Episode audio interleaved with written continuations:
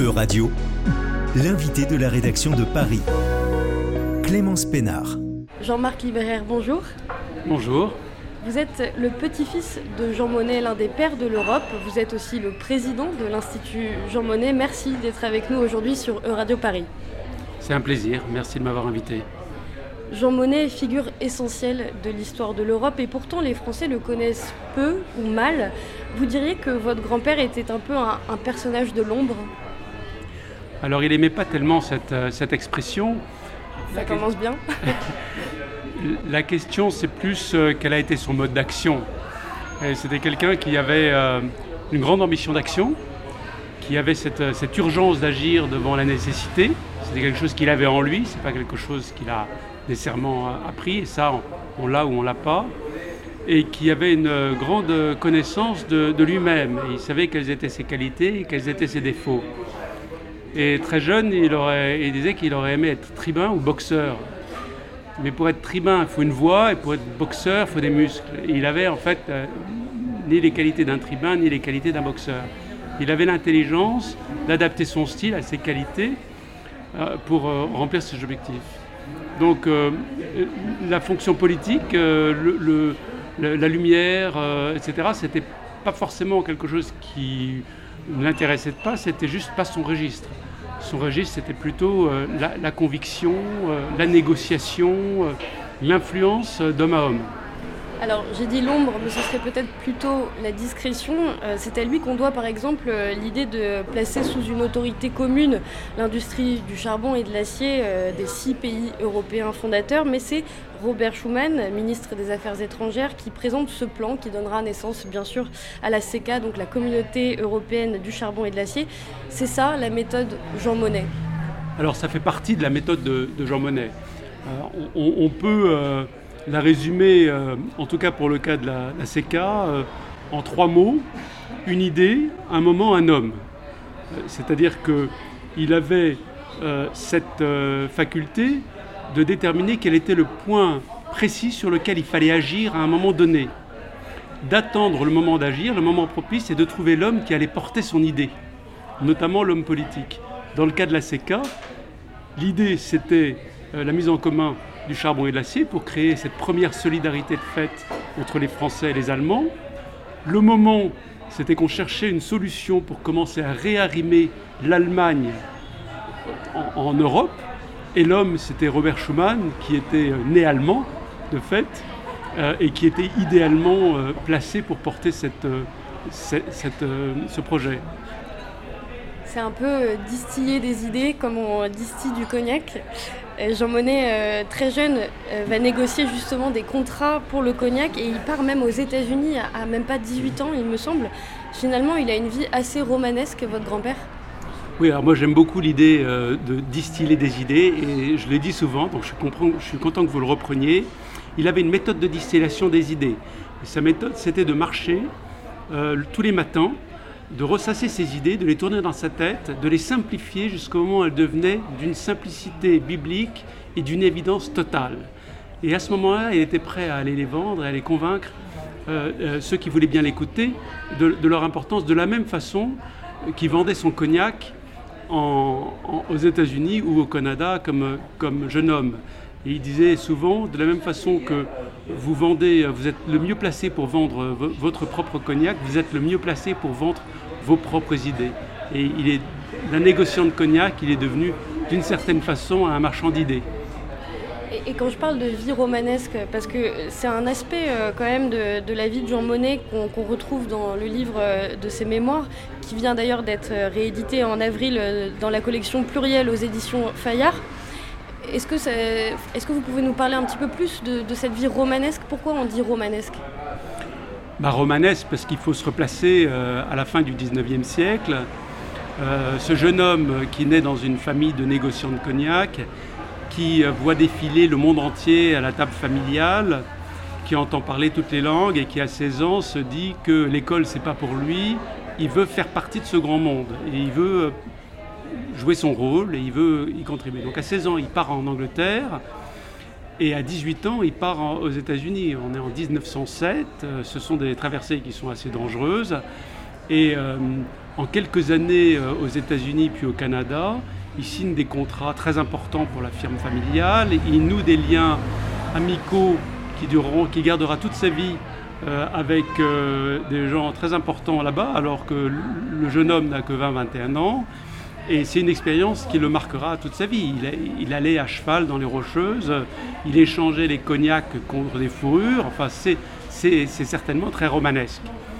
Au-delà de ça, il y a sa vie affective, sa vie émotionnelle, qui est aussi euh, romanesque, parce que à 41 ans, il est célibataire. Il rencontre une jeune femme de 22 ans qui est mariée à l'un de ses collaborateurs, euh, mariée sous la loi italienne, donc euh, ne peut pas divorcer.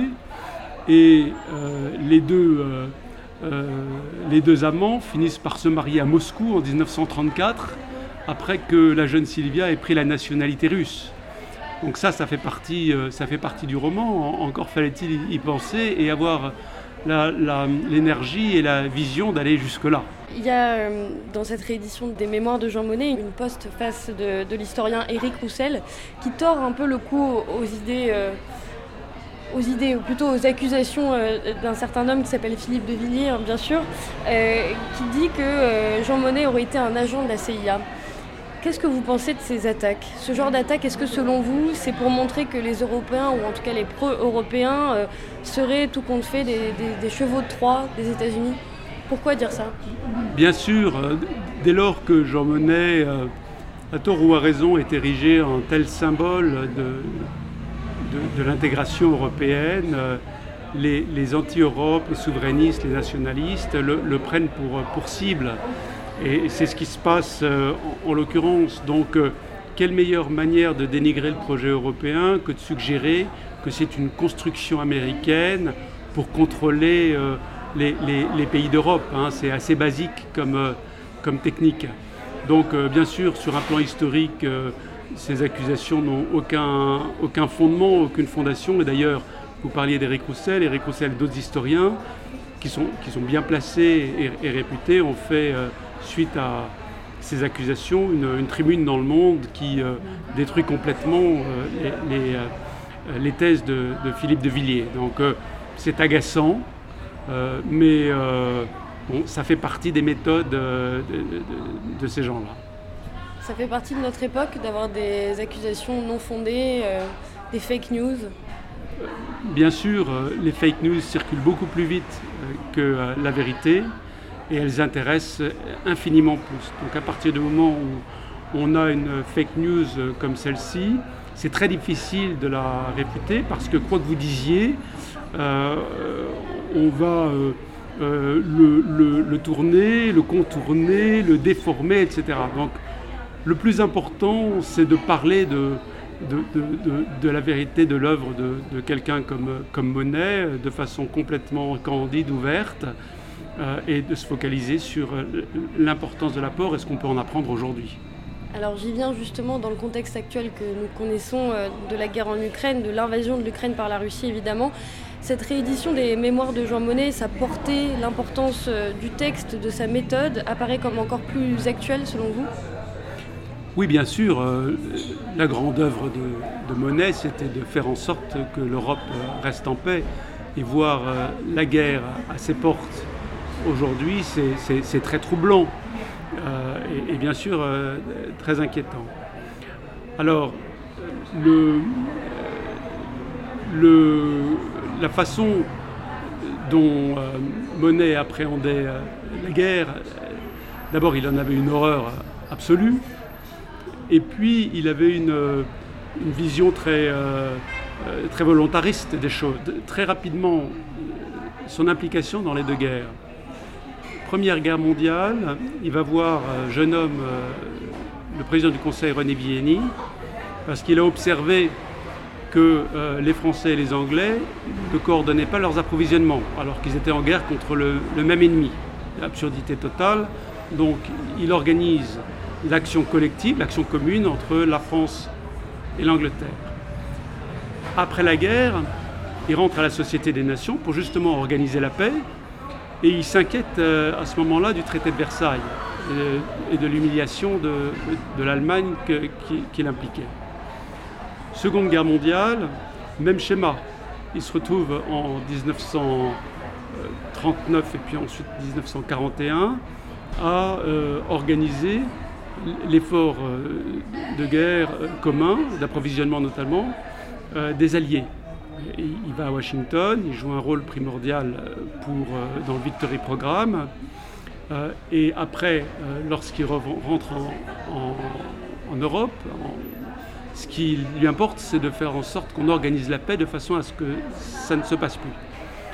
En d'autres termes, son action autour des guerres, c'est un, l'union totale euh, des alliés contre le même ennemi. Il n'imaginait à aucun moment que la France pourrait, aussi grande qu'elle soit, s'en sortir seule.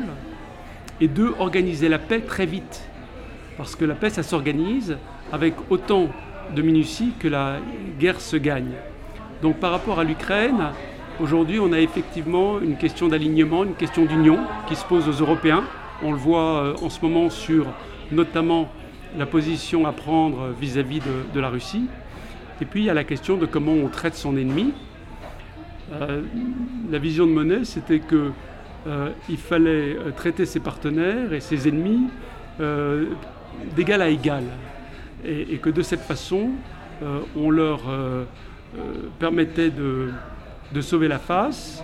Euh, euh, et, dans la mesure où ils allaient faire partie du monde d'après, il fallait travailler avec eux sans pour autant transiger avec les, les valeurs fondamentales de liberté et de démocratie. Donc évidemment, aujourd'hui, on a une guerre à nos portes, une guerre européenne. Forcément, c'est intéressant et important de se référer à l'expérience de quelqu'un qui a été au centre de la résolution de deux et qui à chaque fois s'est aussi impliqué dans l'organisation de la paix, qui est une question qui se pose aujourd'hui notamment avec euh, la Russie. Il y a la guerre, il y a la paix, il y a aussi d'autres leçons euh, peut-être euh, de ces mémoires de Jean Monnet qui seraient bénéfiques aujourd'hui par rapport à cette situation Bien sûr, alors au-delà de la, de la, méthode qui a mise en place pour l'intégration européenne et qui peut s'appliquer à plein de domaines, cette méthode de, création d'interdépendance, de solidarité de fait entre les hommes. Ce n'est pas une méthode d'union des institutions, c'est une méthode d'union des hommes. Au-delà de ça, il y a des épisodes auxquels euh, Monet a été euh, directement mêlé euh, et, qui, peuvent nous éclairer. Par exemple, la crise énergétique en 1956, suite à, l'épisode du canal de Suez, où Monet s'inquiète de voir que l'Europe dépend à 30% des hydrocarbures du Moyen-Orient. Il dit cette situation n'est pas tenable. D'où euh, l'Euratom, hein, la, communauté euh, d'énergie atomique et, sa, conviction qu'il faut que l'Europe gagne son indépendance énergétique. Aujourd'hui, on en est au même point. On a encore les débats autour de l'énergie atomique, on a encore les débats autour de l'indépendance énergétique. Donc euh, il y, y, a des leçons à apprendre.